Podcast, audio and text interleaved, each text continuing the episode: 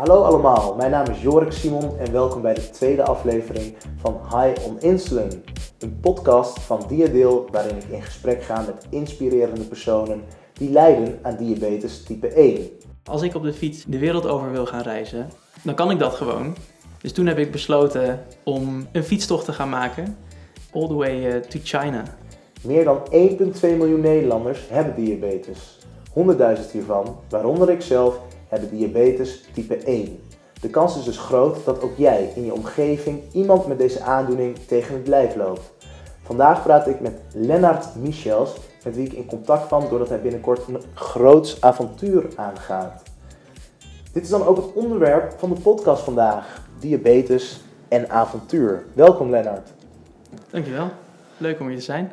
Ja, nog, uh, nog een gelukkig nieuwjaar. Ik weet niet, kan het nog op 5 januari? Dat kan, dat kan zeker. Tot aan drie koningen kan dat volgens mij. Zeggen ze dat? Ja. Hey, een paar weken geleden hebben wij uh, gebeld. Ik zat in de trein, kan ik me nog herinneren. En jij zat op de fiets, denk ik. Klopt, ja. Ja, nou, toen hebben we een leuk gesprek gehad. Ja, ik vroeg me af, wat was de reden dat jij dacht, hé, hey, aan deze podcast wil ik wel meewerken? Um, ik ben eigenlijk, ik heb jouw contactgegevens gekregen via het uh, Diabetesfonds. Die zeiden van, wij kennen nu een, uh, leuke, een aardige jongen, Jorik, die is bezig met het opnemen van een podcast. En ik luister zelf ook regelmatig naar podcasts. Dus uh, um, zij kwamen met het idee van, misschien is het leuk om jullie in elkaar, met elkaar in contact te brengen. om zo te kijken of, of je misschien interessant bent voor, voor een podcast. Uh, of, de, of me dat inderdaad leuk leek. Het leek me eigenlijk heel erg leuk. Dus en waarom specifiek deze? Wat, uh, wat dacht je, deze hier wil ik wel aan meedoen?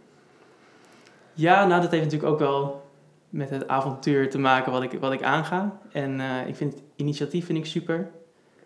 Um, gewoon meer bewustwording van diabetes type 1 ook. Ik bedoel, het is iets wat je van de buitenkant niet ziet, maar waar je zelf van binnen gewoon heel veel mee te maken hebt en veel dingen mee moet uh, regelen. Ja, tuurlijk. Dus ik was er zelf gewoon heel enthousiast over. En ik heb je eerste podcast heb ik ook geluisterd.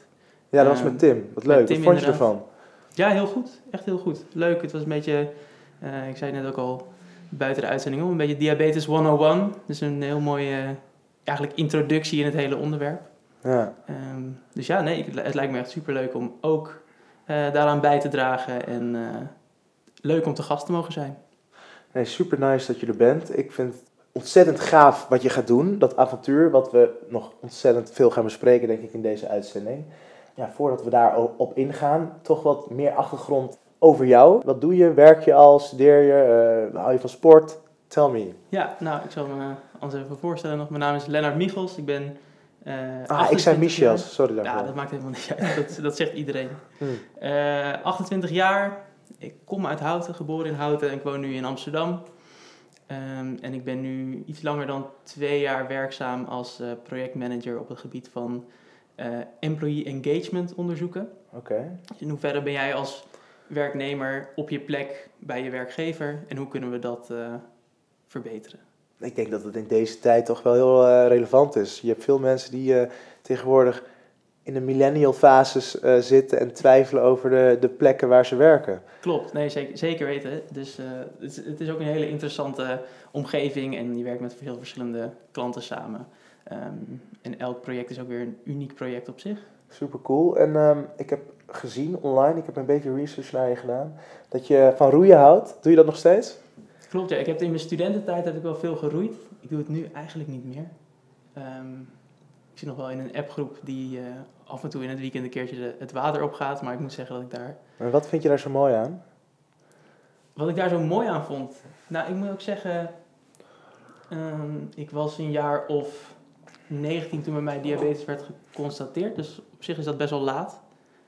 Um, 19? 19, ja. Ja, dat is laat. Tenminste, ja. Als je het vergelijkt met mij, ik was, moet ik het goed zeggen, 6. Ja, 98. Ja. Dus heb ik eerst heb ik nog, uh, ben ik gaan reizen, maar daarna ging ik studeren. En ik vond het heel belangrijk om iets met sport ernaast te doen. Ja. En toen dacht ik met roeien van oké, okay, dit is wel samen één doel. Um, het is niet een solo sport. Dat vind ik ja. altijd wel belangrijk, dat je in teamverband sport. Dus ik was eigenlijk met een groep van twaalf jongens um, dag in dag uit continu bezig om uh, die boot uh, naar voren te duwen. Um, en vooral, het is eigenlijk is het maar een hele simpele beweging. Maar het is zo gaaf als je die beweging echt met z'n achter, met z'n vieren samen maakt. En dat het echt zo'n perfect...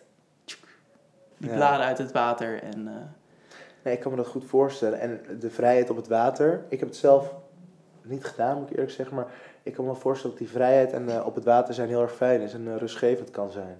Ja, zeker. Ik deed dan, ze noemen het, wedstrijdroeien, dus dat zit je op het einde train ik zo'n 8 à 9 keer in de week. Ja, Ehm, in je leven krijg je ook gewoon een stuk meer structuur van. In het begin zeiden mijn ouders van, nou, gaat het dan wel goed met de studie? ja, Maar eigenlijk merkte ik dat het alleen maar beter ging met de studie. Ik ging dan om 7 uur op de bosbaan trainen en om half negen stapte ik weer op de fiets naar huis. En dan zag ik eigenlijk iedereen pas wakker worden. En dan had ik altijd zo'n gevoel van, oké, ik- ik sta nu eigenlijk 1-0 voor ten opzichte van de rest van de wereld. ja nee, dat eh, kan ik me goed voorstellen. Dus in je studententijd had je al redelijk goede discipline om, eh, om, om zeven uur gewoon naast je bed te staan. Of Ja. zeven uur op de bosbaan te staan zelfs. Ja, klopt, klopt. Dus ik heb dat, ik heb dat anderhalf jaar gedaan. Daarna heb ik ook nog eh, de nieuwe groep een beetje geholpen om, om te coachen, de nieuwe jongens. Ja. Ehm, dus nee, heel veel plezier uitgehaald, heel veel vrienden. En, Het nee. is, een- is een, eh, een skill, die discipline, die, eh, die bij de ziekte die wij dan allebei hebben, wel goed van pas kan komen. Sommige mensen krijgen, denk ik, eh, de discipline doordat ze diabetes hebben. Daar had ik vorige week met Tim over. Dat we toch, ja, als je iets positiefs aan de ziekte moet koppelen, nou, Ja. dat je discipline ervan hebt gekregen, omdat je toch aan een bepaald ritme moet houden. Ehm, maar goed, als je, ja, als je al eh, dat roeiritme in je hebt, dan eh, kan het misschien ook wel helpen om eh, gestructureerd met je ziekte om te gaan. Zeker, dat, dat heeft ook wel gewerkt hoor, denk ik. ik. Het is gewoon, je wordt er bijna ook verplicht om er, om er goed mee om te gaan, want je bent op het water. En natuurlijk had ik altijd wat dextro bij me. Ja, Ehm, maar het is natuurlijk heel vervelend als je voor de start staat bijvoorbeeld en je hebt een hypo of ehm, ja, je voelt je gewoon niet goed erbij. Ja, Zeg maar, je wil gewoon van tevoren wil je duidelijk hebben, oké, ik ga nu 6, 7 minuten eh, de ballen uit mijn broek trappen, zeg maar, om het Ja. zo maar te zeggen. Eh, dan wil je gewoon weten dat het, dat het goed zit, dat je het onder controle hebt en dat, het, eh, ja. dat je er gewoon blind voor kan gaan eigenlijk. Nee, dat kan ik me goed voorstellen. Want heb je wel eens gehad dat je voor een wedstrijd een hypo had? En zo ja, hoe ben je daarmee omgegaan? Diabetes kennen momenten waarop hun bloedglucose te hoog of te laag is. Een te hoge bloedglucose noemt men een hyper en een te lage een hypo. Ja, ik heb het wel één keer gehad. En dat merkte ik gelukkig wel op tijd. Ik zat wel in de boot. Maar normaal dan ga je dan altijd even een stukje oproeien. Dus even een beetje je warming-up eigenlijk. Ja. En toen merkte ik al van oké, volgens mij is hij toch wel laag. Dus toen heb ik gewoon eh, de dextro gelijk gepakt. En nog even, hadden we het rustig nog, we hadden nog 10 minuutjes, een kwartier. Ja, Dus aan- toen ik aan de start lag, was het eigenlijk wel weer helemaal goed. oké, dat is fijn. Volgens mij heb ik die dag zelfs nog, hebben we zelfs gewoon gewonnen. Dus, Kijk eh, eens. Misschien was het wel een extra kick. Dat een je, extra boost. Extra boost. Die, eh, Ja. die drie dekstrootjes die je toch even tot je nam. Ja, zeker. Ik ken je nu wat beter. Je hebt je enigszins goed omschreven jezelf. Ik ben nu toch benieuwd naar eh, hoe jij diabetes type 1, hoe jij die ziekte zou omschrijven. Ja, dat is goede vraag. Hoe zou je het omschrijven? Ik zou mm, het in ieder geval omschrijven. In mijn geval is dat dan iets waar ik me niet door laat leiden, maar iets waarvan ik wel heel bewust ben. En heel bewust ben ik er ook mee bezig om te kijken hoe kan ik nou zo optimaal mogelijk leven ehm, als diabetes. Dus hoe kan ik me zoveel mogelijk leuke dingen doen terwijl ik mijn suikers onder controle hou. Tuurlijk, soms gaat het wat beter, soms gaat het wat minder. Maar hoe ik het eigenlijk zou omschrijven is niet als een last, maar eigenlijk ook wel iets waar ik misschien toch wel een beetje, ja, misschien wel dankbaar voor ben in het feit van, ik ben er zo bewust door gaan leven. Ik ben heel, eh, ook wel gestructureerd door het roeien inderdaad. En ik heb me eigenlijk nooit, vanaf het moment dat, ze, dat het was geconstateerd, heb ik eigenlijk altijd voorgenomen om niet te zeggen van, ik heb diabetes, dus ik kan het niet. Maar meer van, ik heb diabetes, dus ik kan, laten zien dat ik het wel kan. Ja, want ik kan me goed voorstellen dat eh, een leeftijd eh, van 19 jaar niet de meest handige leeftijd is om diabetes te krijgen. Je hebt dan een heel eh, leven achter je en een besef hoe je leeft zonder de ziekte. Hoe is die ontzettend grote stap eigenlijk geweest? Om te gaan dealen met iets wat toch best wel heftig is. Spuiten, letten op je voeding. Ja, überhaupt nadenken over of je dingen wel kan doen op momenten dat je er heel veel zin in hebt. Ja, het lijkt me heel lastig. Ja, nee, klopt. Het kwam wel een beetje ongelukkig, de timing. Want ik was, het was eh, net voor oudjaarsavond en ik was eh 19 net. En ik zou op 12 januari naar Australië vertrekken voor een half jaar reizen. Met Oh. een eh, goede vriend van me. Dat is niet verkeerd. Dat was niet verkeerd, alleen voor mij kwam het eh, diabetes. eh, Ja, die kwam wel verkeerd. Ja, je kan, ja, je kan het nu achteraf kan ik zeggen, kwam die verkeerd of kwam het eigenlijk perfect goed? Want je zou maar in Australië zitten en erachter komen. Ja, goed punt. Dus toen inderdaad bij de internist, bij de diabetesverpleegkundige geweest. En ook gezegd van, ja, ik heb dit wel op de planning en ik wil dit wel gaan doen. Ja. Toen hebben ze me wel ehm, een klein beetje getemd om te, te zeggen van, misschien is begin januari een beetje iets te veel van het goede. Maar we gaan gewoon kijken of we jou zo snel mogelijk kunnen regelen en toch die kant op kunnen krijgen. Ja. Dus ik ben toen heel erg hard eh, ook mijn best gaan doen om te kijken van... hé, hey, wat is het nou precies? Hoe moet je hiermee omgaan? Ehm, hoe verhoudt die insuline tot wat je, wat je binnenkrijgt? Ehm, en het ging eigenlijk al best wel vrij snel, vrij goed. En dat heeft toch wel geresulteerd dat ik uiteindelijk op half februari... ben ik volgens mij het eh, vliegtuig ingestapt. En alsnog eh, een half jaar naar de andere kant van de wereld gegaan. Jeetje, wat bizar. Dus je hebt gewoon anderhalve maand genomen om te verkennen hoe je met je ziekte omgaat. En je bent dat half jaar Australië toch nog ja, gaan doen. Ja, klopt, klopt. En dat was natuurlijk wel fijn dat er ook wel een vriend van me die ging mee. Ja, Dus daar had ik ook alles aan uitgelegd. Die is ook een keer mee geweest naar de diabetesverpleegkundige om te kijken van hé, hey, wat is dat nou precies, dat suikerziekte? Want ik wist het zelf ook nog niet precies wat het allemaal zou inhouden voor mij. En ehm het was ook heel belangrijk dat hij ook van alles op de hoogte was. Van stel er gebeurt dit, stel er gebeurt dat, dan moet hij ook weten hoe hij moet reageren. Ja, ik vind dit echt een heel goed voorbeeld van iemand die ondanks zijn diabetes zeg maar geen eh beer op de weg ziet om een mooi avontuur aan te gaan. En dat je dat al eh, hebt gedurfd zo vroeg eh, binnen je ziektebeeld, ja, dat vind ik echt super knap. En ja, dat siert je enorm.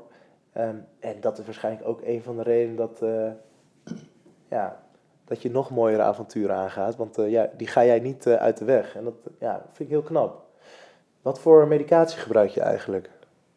Ik gebruik de Novorapid insulinepennen en de Lantus insulinepen. Oké, dus je spuit. Ik spuit, ja. Klopt. Oké, ja, want zelf gebruik ik de insulinepomp. Daar ben ik heel blij mee. Maar jij eh, Mhm. ja, vindt het spuiten toch nog beter dan iets Ja, aan je lichaam hebben. Ja, vooral dat iets aan je lichaam hebben, daar val ik nog een beetje overheen. Waarom? Ik weet niet, dan is het... eh, ik denk voorheen was ik altijd een beetje een diabetes in de anonimiteit ook. Ik had het niet heel graag over eh, dat ik diabetes heb. Of sommige mensen die wisten het ook niet precies. Al mijn vrienden weten het wel hoor, maar het is niet dat ik zeg van... Hoi, ik ben Lennart, ik heb diabetes en eh, zo begin ik mijn verhaal nooit. Nee, Ja, het moet een keer ter sprake vallen en dan, dan zeg ik het wel. ja, tuurlijk. Ehm, Je wil denk- niet zijn eh, die jongen met diabetes en dan, dan je echte verhaal, je persoonlijke verhaal vertellen. Precies, ja. Zo, ik ben gewoon Lennart. En eh, Ja, nee, ik, ik denk dat dit een heel erg ehm, ja, veel voorkomend iets is bij diabetes. Ik heb de vorige keer met Tim daar ook over gesproken. Tim zei letterlijk, net zoals jij nu zegt, ik wil niet die jongen zijn die bekend staat om zijn diabetes. Dus daarom, ja, grappig dat, dat dat nu weer naar voren komt. En dat jij daardoor heel bewust de keuze hebt gemaakt, eh, geen insulinepomp, omdat het dan minder opvalt. Of zeg, zeg ik dat te, te hard? Ja, nou, niet ook per se dat het minder opvalt, maar ik heb ook helemaal geen probleem met het spuiten. Ik heb daar geen moeite mee. Dus het is eigenlijk voor mij is dat al een second nature geworden. Van oké, eh, de insulinepen zit altijd in mijn broekzak. Ik kan er altijd bij als het nodig is. En ehm, ik voel daar verder ook geen hinder door. Hey, en ehm, je bloedglucosewaarde, hoe controleer je die? Dat heb ik nu sinds eh, eigenlijk het moment dat het vergoed werd. Dan, eh, dat is eh, vijf dat is- dagen geleden volgens mij. Ja, nou, Januari ik hem- toch? Ik kon hem al iets eerder aanvragen bij mijn diabetesverpleegkundige. Dus ik heb het eigenlijk de volgende dag gelijk gebeld. Van, Ja, maar we lopen op de zaken vooruit, want hoe doe je het? Oh, ik doe dat met die Freestyle Libre. Dus eigenlijk die, die sensor die, die je op je arm plakt. Ehm, Ja, en dan kan je hoef je alleen je, je telefoon langs te houden. En dan meet hij eigenlijk tot aan, volgens mij is het 8 uur, terug in de tijd. Van wat is eigenlijk precies de curve geweest? Ehm, wat is hij op het moment, waar komt hij vandaan en wat, waar gaat hij eigenlijk naartoe. Lennart bespreekt hier zijn nieuwe flash glucose monitoring systeem, genaamd Freestyle Librem. Deze innovatie stelt patiënten in staat hun bloedglucose eenvoudig te controleren zonder vingerprik. Het systeem is kostbaar, maar sinds januari 2020 wordt het vergoed vanuit de basisverzekering voor iedere type 1 patiënt. Ja, want even voor de luisteraar. Vroeger prikten wij diabetes uh, een gaatje in onze vinger om een bloeddruppeltje te genereren. En dat legden Ja, we op een klopt. stripje. En dat stripje telde af samen met een machientje eh, tot vijf. En dan kreeg je je bloedglucosewaarde te zien. En tegenwoordig is er een heel mooi eh, Freestyle Libre systeem. Mhm. En daarmee eh, kun je dus gewoon door een apparaatje langs je arm te halen, langs een chipje die je eens in de twee weken in je arm stopt, ehm, ja, kun je gewoon controleren wat je bloedglucosewaarde is de hele dag. En dat, ja, ontzettende vooruitgang, denk ik. Zie je het ook zo? Ja, ik zie het heel erg zo. Want voorheen, dan, dan prikt hij inderdaad in je vinger. En dan kon je zien, oké, hij is nu eh 8, hij is 9. Maar je kon niet zien wat de trend was. Dus je kon niet zien van, is hij 8 en is hij omlaag aan het gaan? Of is hij 8 en is hij omhoog aan het gaan? Dus daar Ja. kon je eigenlijk nooit heel makkelijk inspelen. En nu met dit nieuwe meetsysteem heb ik in ieder geval heel veel extra kennis van, oké, ehm, hij is 8, maar hij is wel aan het zakken. Ja. Dus dan hoef je al heel anders te reageren op het moment Ja. dat je dat niet weet. Ik, ik val je helemaal eh, bij. Waarom? Als ik inderdaad acht zit en ik zie een eh, loodrechte trend naar beneden, dan weet ik eigenlijk dat er wat gegeten moet worden. Terwijl ik vroeger zou denken, nou, het is prima. Je weet niet of er Ja. iets gebeurt. En ik merk ook aan mezelf dat ik gewoon veel frequenter aan het meten ben. Zeg maar, ik vond het altijd, of op kantoor of op eh, studie, ga ik niet dat hele metertje uit mijn zak halen om dan die vingerprik te doen en dan die druppel erop te leggen. Ja, En dat is misschien ook wel weer een beetje van het niet ermee willen opvallen. ja. En nu is het gewoon zo simpel als ik open die app op die ik op mijn telefoon heb. Ik haal mijn telefoon er langs, hij trilt en je leest hem af. Ja, ja ik, heb dat, ehm, ik vind het bizar hoe, eh, hoe makkelijk dat gaat. En inderdaad, precies wat je zegt. Er zullen toch altijd momenten zijn dat het niet handig is om je, je oude bloedglucoseapparaat erbij te pakken, open te ritsen Ja. en de hele eh, ja, controle te doen. En ja, het is zoveel makkelijker geworden. Dus eh, nee, ik snap heel erg goed, ehm, ja, heel erg goed dat het eh, ja, een verbetering is voor jou, maar ook voor mij. Ja, ik denk voor iedereen. Ja, en natuurlijk ontzettend mooi dat het sinds kort vergoed is, want dat is een- heftige discussie geweest. Ja, eh, of, dat, eh, ja, of dat het geval zou zijn. Ja, precies. Die dingen zijn natuurlijk ook niet gratis en het kost natuurlijk een heel hoop geld om het te ontwikkelen, om het te maken. Ja, Ehm, en dat was voorheen toch wel iets waar ik overheen viel. Was toch één sensor, die gaat twee weken mee. Ja. En volgens mij kost uit mijn hoofd kostte die 60 euro. 60 euro per stuk. En dan heb je er twee van nodig per maand, dus Ja. 120 euro. Toen had je volgens mij ook nog niet met de telefoon. Maar dan had je Precies. nog een extra metertje nodig, wat ook weer 60 euro Ook was. 60 euro. Super fijn dat dat nu eh, ja, Zeker vergoed weten. wordt Ja. voor iedere diabetes eh, ja, in Nederland. En daarbuiten natuurlijk. Hopelijk gaat eh, ieder land die dat nog niet doet, daar binnenkort ook op, op over. Ja, het zou mooi zijn. Hey, ik merk in ieder geval aan mezelf dat het gewoon een stuk beter geregeld is volgens mij dan toen ik het niet deed. Ja, Maar, je kan veel makkelijker bijsturen. En dat doe ik dan ook actiever. Ja. Nee, en dan heb je natuurlijk heel veel ontwikkelingen binnen die diabeteswereld. Zeg maar, eh, veel medicijnen worden ontwikkeld, maar er worden ook apparatuur ontwikkeld om het allemaal gemakkelijker te maken, wat voor ons super fijn is. Je hebt natuurlijk nu die bloedglucosesensor, je hebt de insulinepomp. Als je die met elkaar kan combineren, dan heb je misschien uiteindelijk een kunstmatige alvleesklier. Ik weet toevallig dat daar een man in Goor eh, heel hard mee bezig is. Dat is Robin Koops. In de vorige podcast ook al even aangehaald.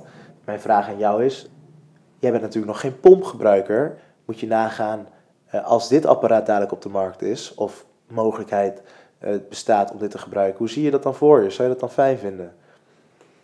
Ja, ik denk op, op termijn zeker.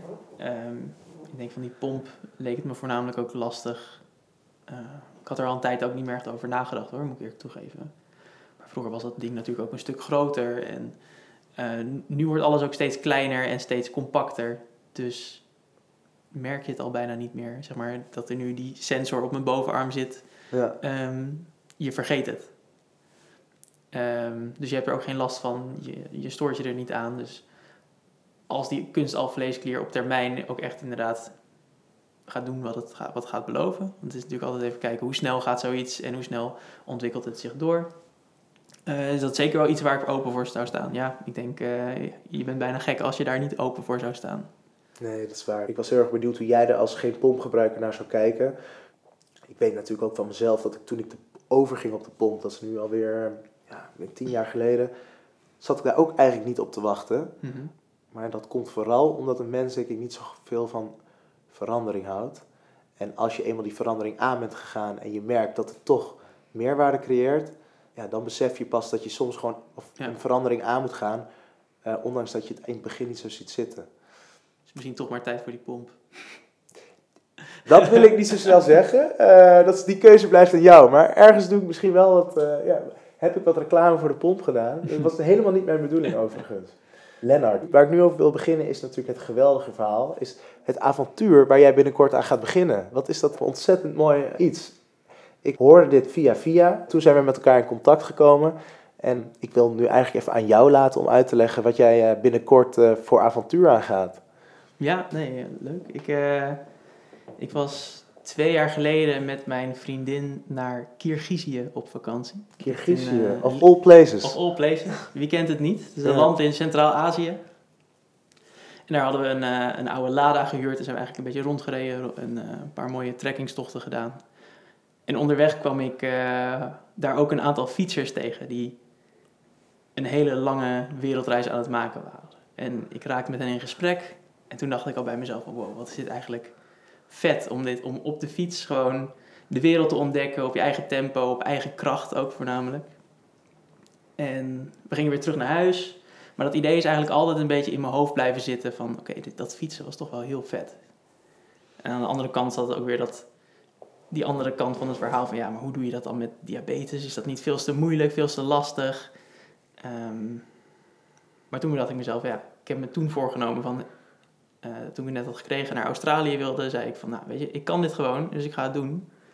Dus toen heb ik ook bedacht, van, als ik op de fiets de wereld over wil gaan reizen, dan kan ik dat gewoon en dan ga ik het doen. Dus toen heb ik besloten om uh, een fietstocht te gaan maken, uh, all the way to China. To China? Ja. Jeetje, moet je nagaan. Ja, ik wist het al, maar begrijp ik goed dat je van Nederland naar China wil gaan fietsen? Klopt, ik vertrek uh, vanuit de voortuin in Bos en Lommer, Amsterdam. Jeetje. En dan helemaal naar, naar China. Naar China fietsen, wat een geweldig verhaal man. Ja. En dit komt allemaal vanuit dat ene moment dat je in Kirgizië uh, een aantal fietsers zag en dacht, jeetje, dit wil ik ook eigenlijk gaan doen. Klopt, dus het heeft, het heeft lang in mijn hoofd gezeten hoor. En toen dacht ik ook, ik ben nu, ik was toen 27. Ik dacht, nou, voordat ik echt helemaal ga settelen, huisje, boompje, beestje, zeg maar um, wil ik gewoon nog één keer een super mooi en gaaf avontuur doen. En dat is dan toch, dat fietsidee was toch blijven hangen. Oké, okay, dit wil ik gewoon gaan doen. Ja, en, en, dan tegelijkertijd, als ik dan toch bezig ben, um, als diabetes op de fiets, hoe mooi is het dan als je dan ook nog wat geld kan proberen in te zamelen voor het, uh, voor het diabetesfonds zelf. Ja, dat is natuurlijk echt een heel nobel uh, iets dat je dat er zeg maar gelijk aan koppelt. Echt super gaaf. Um, hoe kunnen mensen daar eigenlijk voor doneren, als ik vragen mag? Misschien een beetje sluikreclame tussendoor. ja, klopt. Ik heb uh, een website gebouwd samen met de vriend van mijn zus. Hoe heet die? die heet lentochina.com. L-E-N-T-O China. Ah, oké. Okay. Len van Lennart. Ja, Len van Lennart, inderdaad. Super mooi, man. Oké, en daar kun je ook doneren voor deze geweldige reis en het Diabetesfonds. Klopt, daar kan je doneren. Daar zal ik foto's uploaden van de, van de trip. Um, je kan in real time kan je bijhouden waar ik ben. Wat nice. Hey, ja? leg maar even uit, uh, hoe lang wil je over deze reis gaan doen? Ik ben natuurlijk nog niet zo diep ingelezen in de route als jij, dus vertel eens even. Hoe lang duurt zoiets? Ik heb er zeven maanden de tijd voor. Dus ik heb van, van mijn werk heb ik heel fijn een half jaar vrijgekregen om dit te kunnen gaan doen. Ze waren super supportive bij het idee ook. Super cool. Waar is China fiets je naartoe? Want China is groot. China is inderdaad heel groot. Um, ik ga naar Kashgar fietsen. Dat is eigenlijk de eerste grote stad over de grens heen. Ja. Dus mijn doel is om gewoon inderdaad tot, aan, tot in China te fietsen. Ja. En dan ga ik even kijken hoe ik ook zit qua tijd. Misschien dat ik dan nog um, een stuk met de trein richting Tibet ga. Om van daar nog even de laatste berg op te fietsen. Hey, en hoeveel kilometer is het dan in totaal, Kashgar? Het is zo'n eh 10.000 kilometer. Jeetje, dat is veel man. Hey, en dit ga je helemaal alleen doen? Ja, in principe wel. Ik heb mijn, eh, mijn vriendin gaat een stukje mee fietsen in het begin ook. En ik heb de eerste dag als ik wegga vanuit Bos en Lommer, dan eh, heeft mijn hele voetbalteam heeft al gezegd, eh, tot aan Utrecht fietsen we sowieso mee. Dat was Dus leuk. En mijn ouders willen nog een keer langskomen, en mijn huisgenoten willen nog een keer langskomen. Ja, wat cool. Je hebt in ieder geval eh, af en toe eh, wat bezoek om naar uit te kijken. Ja, nee, zeker weten. En En je gaat- onderweg kom je ook genoeg mensen tegen. Er zijn zat fietsers of, op de wereld. Ja, dat lijkt me. Dat is natuurlijk het, het vette aan dit avontuur. Ehm, tenminste, dat zou ik heel erg vet vinden. Dat je natuurlijk heel veel mensen vanuit allerlei hoeken vanuit de wereld gaat tegenkomen. En eh, ja, Ja. nou, mooie verhalen waarschijnlijk eh, mee naar huis neemt. Nee, klopt inderdaad. Ik had, in Australië ben ik dus met een vriend samen geweest. Maar als je in je eentje gaat reizen, sta je natuurlijk ook veel meer open voor de omgeving om je heen. Eh, ik denk dat je dan ook makkelijker met andere mensen in contact kan komen. Ehm, en zo juist weer hele mooie verhalen hoort, mooie mensen ontmoet. En dat het eigenlijk een nog bijzonderdere, nog meer bijzondere reis wordt. Ja, vet hoor. hey, we zijn aangekomen bij, een, eh, bij het item. En dat is eh, de ingezonde vraag. De ingezonde vraag. Jaap uit Diemen vraagt: Hey Lennart, ik vroeg mij het volgende af. Hoe ga jij eigenlijk je insuline koelen tijdens deze geweldige fietstocht die jij gepland hebt? Ja, goede vraag. Ik krijg die vraag ook wel veel. Als ik mensen vertel over mijn trip, is eigenlijk de eerste vraag die ze hebben van, "Hè, maar hoe ga je dat doen met insuline? Ehm, en überhaupt ook. Maar insuline is inderdaad een van die dingen waar ze snel, snel naar vragen. En ik had in, toen ik in Australië was, had ik ook van die koeltassen bij me. En in principe zijn die redelijk compact. Ehm, maar er zitten een soort korrels in. Ja, En die leg je 10 minuten in water en dan verandert dat in een verkoelende gel. oké. Het klinkt misschien een klein beetje vaag, maar... eh, en dat blijft dan drie, vier dagen blijft dat gewoon goed. Ja. En daarin kan je gewoon je insulinepennen eh houden en dat wordt gewoon verkoeld. En deze korrels zijn herbruikbaar. Dus nadat je ze in water hebt gelegd, worden ze koud. En dan worden ze weer Ja. wat warmer. En kun je het nog een keer met het... Dan kan je het gewoon nog een keer gebruiken. Ja. Jeetje, dat is super. Ik heb laatst nog een keer dat tasje die ik ook had eh, in Australië nog even gekeken of je het nog deed. Ja, Dat is inmiddels alweer bijna tien jaar geleden dat ik daar was. Ik dacht, nou, toch even in de wasbak leggen, kijken of het nog werkt. En ja, het werkt, het nog, eh, werkt nog prima. weten we toevallig hoe dit heet? Voor de luisteraar die het misschien ook wel gebruiken. Ja, het, het merk heet Frio, F-R-I-O. Ja, En ehm, zij hebben tegen... Vroeger hadden ze gewoon standaard tasjes, maar nu zijn ze allemaal gedesigned en... eh, Frio. Nou, Ja. voor de luisteraar. Dit is geen sponsor van ons, maar het klinkt hartstikke fijn. Dus eh, ja, Ja. de Frio. Er zijn nog veel meer andere dingen geweest waar je aan moet denken om als diabetes deze eh, tour te gaan maken. Ja, aan zoveel dingen. Ik zit ook voornamelijk toen ik begon te denken over dit hele idee. Zit je natuurlijk te kijken, oké, hoe ga ik het doen met bevoorrading? Ehm, hoe ga ik ervoor zorgen dat, dat ik überhaupt insuline heb om te koelen? En hoe ga je dat doen? Ehm, het is, over de route is het op heel veel plekken is het gewoon beschikbaar. Dus je kan onderweg bevoorraden. Ja. Maar wat ik zei, er komen ook, mijn ouders komen langs een keer. eh, mijn vriendin komt nog een keer langs. Huisgenoten komen langs. Dus die nemen eigenlijk jouw drugs mee. Dus die nemen, die nemen mijn drugs mee. Ja, zo kan je het ook zien inderdaad. Maar ehm, ik neem geno- genoeg mee voor een aantal maanden. En dan zorg ik dat ik ook nooit op het moment kom dat ik in nood kom.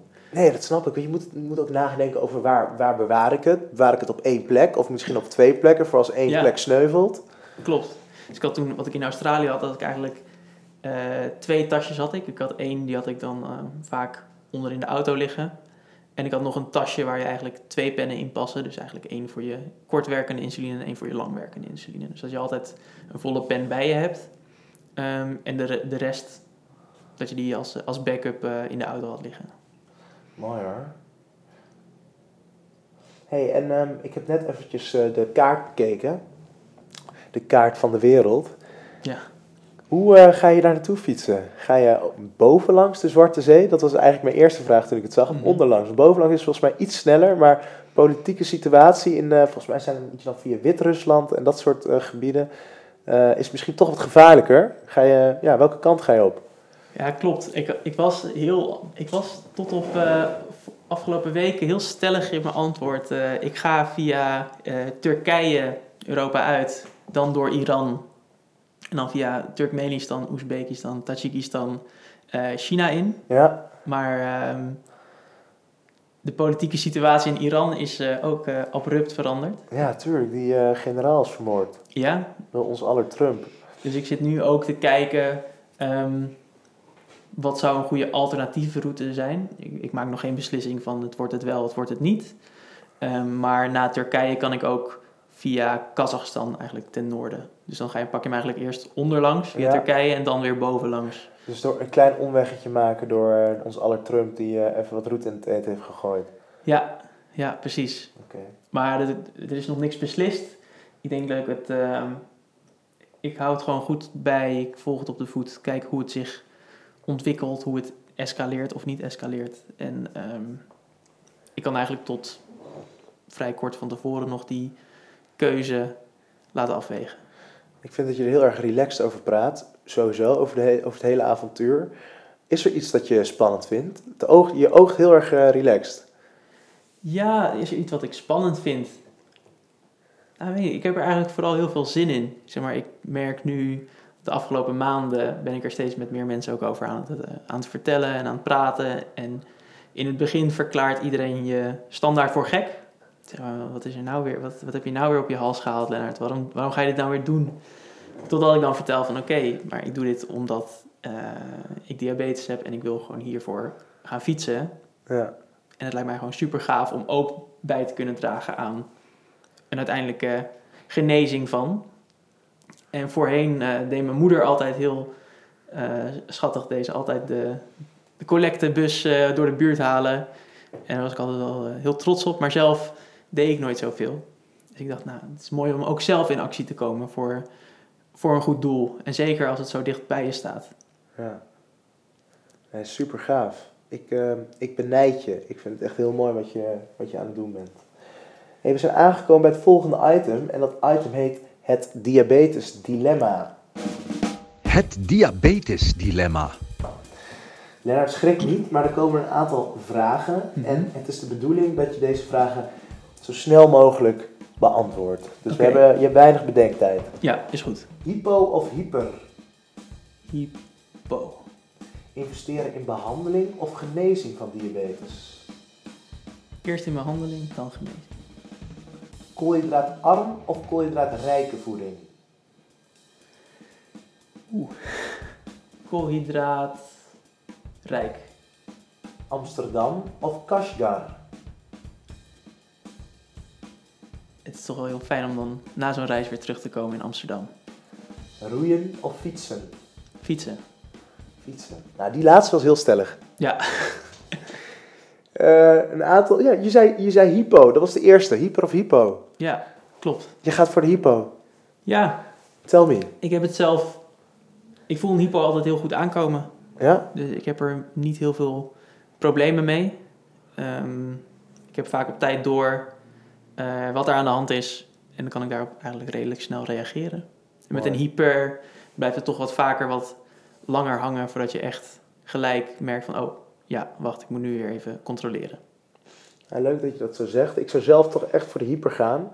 Vooral omdat ik op korte termijn er minder last van heb. Ik kan beter functioneren als ik wat hoger zit.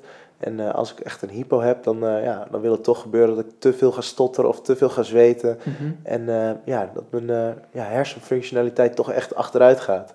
Maar ik begrijp dan goed dat jij voordat dat gebeurt, wat ik nu zeg, het al hebt aangevoeld en het hebt voorkomen. Ja, nou misschien is het ook, ook wel... Ik, ik voel het inderdaad goed aan. Maar je hebt ook gelijk een soort van... Oké, actie. het is nu laag. Ik ga het nu even snel weer wat, eh, wat dextro innemen, neem ik aan. En dan ehm, vanaf daar kan je weer door. Zeg maar, met een hyper dan heb ik het soms niet gelijk door. Ja. En ik vind het vervelender als hij lang hoog is... eh, dan als hij heel eventjes een beetje laag is. Misschien ook omdat ik er niet heel veel last van heb, van die hypo's. Maar vind je het vervelend omdat, ehm, omdat je niet graag hoog wil zitten? Of omdat je werkelijk jezelf niet lekker voelt, je lichamelijk niet lekker voelt op het moment dat je hoog zit? Wat is de reden? Nou, ik denk ook wel een stukje kijken naar de toekomst. Zeg maar, hoge bloedsuikers zijn natuurlijk nooit goed. Ehm, dus ja, zeker als je kijkt op de lange termijn. Ik zit liever ehm, goed en af en toe een beetje laag en dan corrigeer ik het weer naar boven bij. Dan dat ik te hoog zit. Bedoel, we weten niet. ik bedoel, we, gaan, we zijn allemaal heel hoopgevend op een genezing, iets. Maar het is gewoon goed dat je Nou, je gezondheid in, de gaten houdt. Ja, tuurlijk. Nee, leuk dat je daar dat je, dat je over die complicaties begint. Of leuk, eh, interessant vooral. Vorige week met Tim hebben we natuurlijk ook complicaties besproken. Ja, ik ben er ook wel enigszins mee bezig, omdat er kort geleden bij mij een klein bloedingje in mijn rechter oog is gevonden. Nou, dat is door de diabetes ooit ontstaan. Ja. Na heel veel sporten en minder heftig uitgaansleven en ook ja, ervoor zorgen dat die bloedwaarde van mij, dus de glucosewaarde, beter in balans is, heb ik nu het geluk dat, dat die bloeding dat die is afgenomen. Dus het is gelukkig nog reversibel. Ehm, maar ja, toch ben je daar heel erg mee bezig. Ik denk, eh, Ja. ik ben daar ook heel sterk mee bezig. En hoe zie jij dat dan voor je? Heb je, heb je daar angsten voor, voor de toekomst? Dat er dingen zich ontwikkelen door je diabetes die je liever niet hebt? Lennart gaf aan dat hij zijn bloedglucose door de dag heen liever laag houdt om de kans op hypers te minimaliseren. Kunnen namelijk op lange termijn complicaties opleveren.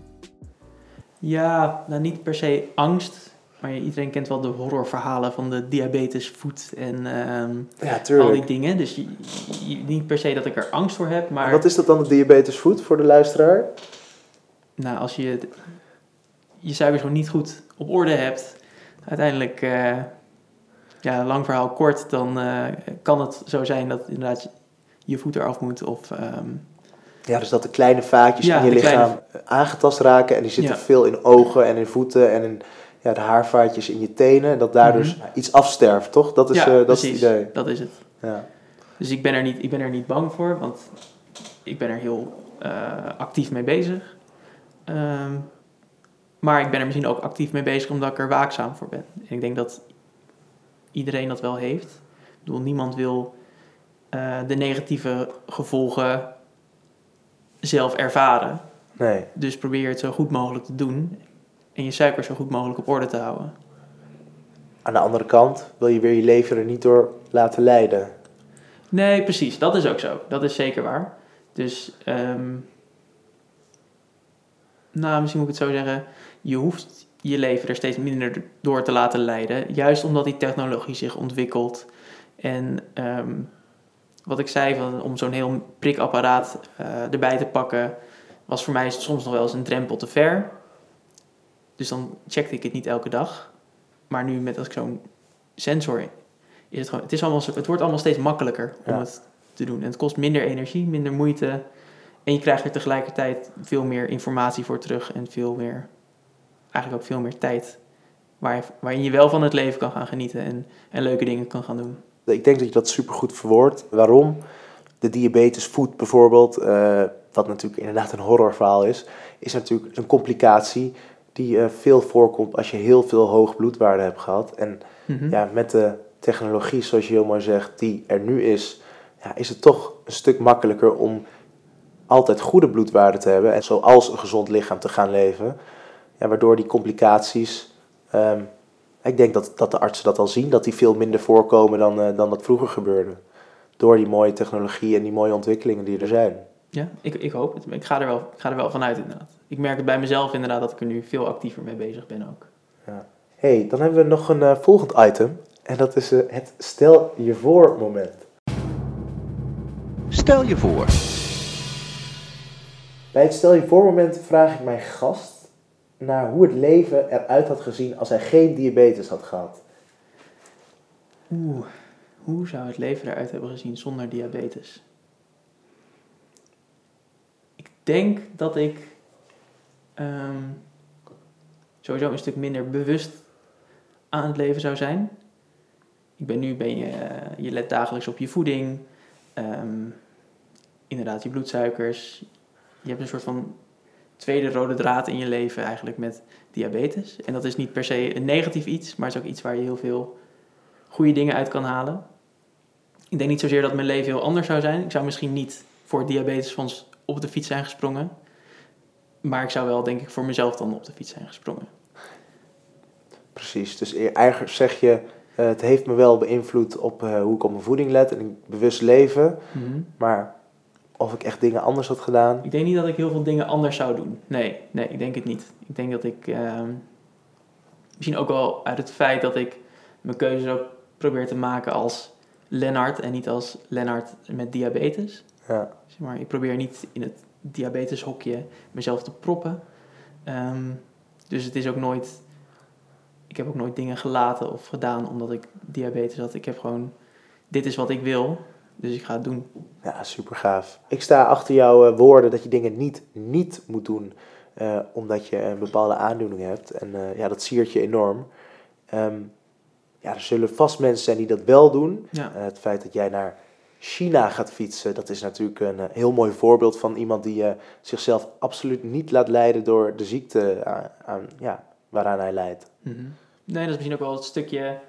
Je hoopt ook iemand, in ieder geval, al is het maar één iemand, te inspireren om ook zeg maar buiten zijn comfortzone te gaan en zeggen van oké, eh, tuurlijk is het super vervelend om diabetes te hebben, maar je kan van het leven genieten, je kan op avontuur gaan. Oh, ga eens een keer naar buiten, ga een keer, eh, doe eens een keer gek. En ga gewoon het avontuur aan en eh, gewoon kijken hoe het gaat. Je houdt ervan om mensen te inspireren. Ja, ik denk dat het ook wel. eh, ja, ik vind het super leuk. Ik heb ook wel in Houten, waar ik dan vandaan kom, eh, een aantal mensen gesproken. Ook een paar mensen met diabetes die ook echt zeggen van wauw. Ik had in het begin had ik zelf niet zo door dat het iets bijzonders was wat ik ging gaan doen. Maar Nou, naar China fietsen. Kom op, Lennart. Dat doet niet Ja, iedere, nee, nee, iedere jongen uit Houten, dat toch? is, ook, dat is ook zo. Maar eh, je hebt inderdaad wel meer mensen die de wereld over fietsen. Dus ik dacht, nou, wat is daar nou zo... Het is heel vet, ehm, maar is het zo bijzonder? Maar op het moment dat ik echt met mensen in gesprekken over ga... word ik me ook wel steeds meer bewuster van... van oké, het is toch wel iets heel bijzonders. En mensen halen er ook wel dingen uit, hoop ik.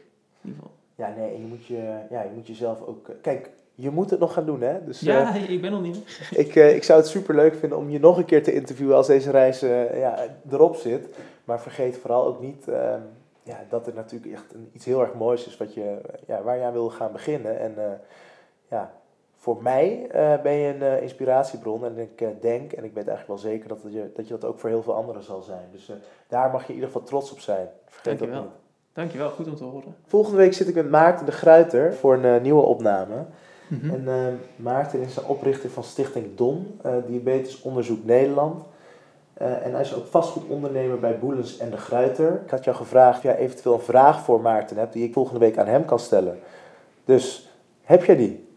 Ja, zeker. Ik had er al even, even over nagedacht, inderdaad. En ehm, ik ben natuurlijk... Mijn hele fietstocht, dat begon met een idee. En ehm, dat wordt nu langzaam wordt dat concreet. En probeer ik dat naar buiten steeds groter te maken. En hij heeft dat toen met Stichting Don natuurlijk ook gehad. Dus ik vroeg me heel erg af van... Goh, hoe heeft hij dat nou aangepakt? Hoe je zo van, van het idee in jouw hoofd... Hoe heb je dat nou werkelijkheid gemaakt? Oké, leuk. Ik ga het eh, volgende week aan hem voorleggen. Hey, dan zijn we alweer aan het einde van eh, deze podcast. Ik vond het superleuk dat je er was, Lennart. Ik vond het ook super leuk. Super bedankt dat ik hier mocht zijn. Vergeet niet eh, nog even je eh, website te noemen. www.len2china.com was het? Dat is het helemaal. En mensen kunnen daar doneren, jou volgen. Ja, ze kunnen me helemaal eh, op de voet volgen, tot, eh, van waar ik ben tot eh, de foto's die ik ga uploaden. Dus www.len2china.com Superleuk man. Nou, dan zijn we denk ik aangekomen bij het einde van deze podcast High on Insulin van Diadeel. Ik wil alle luisteraars hartelijk bedanken voor het luisteren naar deze podcast High on Insulin met vandaag Lennart Michels. Voor de luisteraar, eh, vind je dit een interessante, leuke podcast? Vergeet niet te liken en te subscriben. En eh, ja, nogmaals Lennart, superleuk dat je er was. En ik wens je ontzettend veel succes met je avontuur dat eh, gaat starten in eh, maart. Superleuk. dankjewel.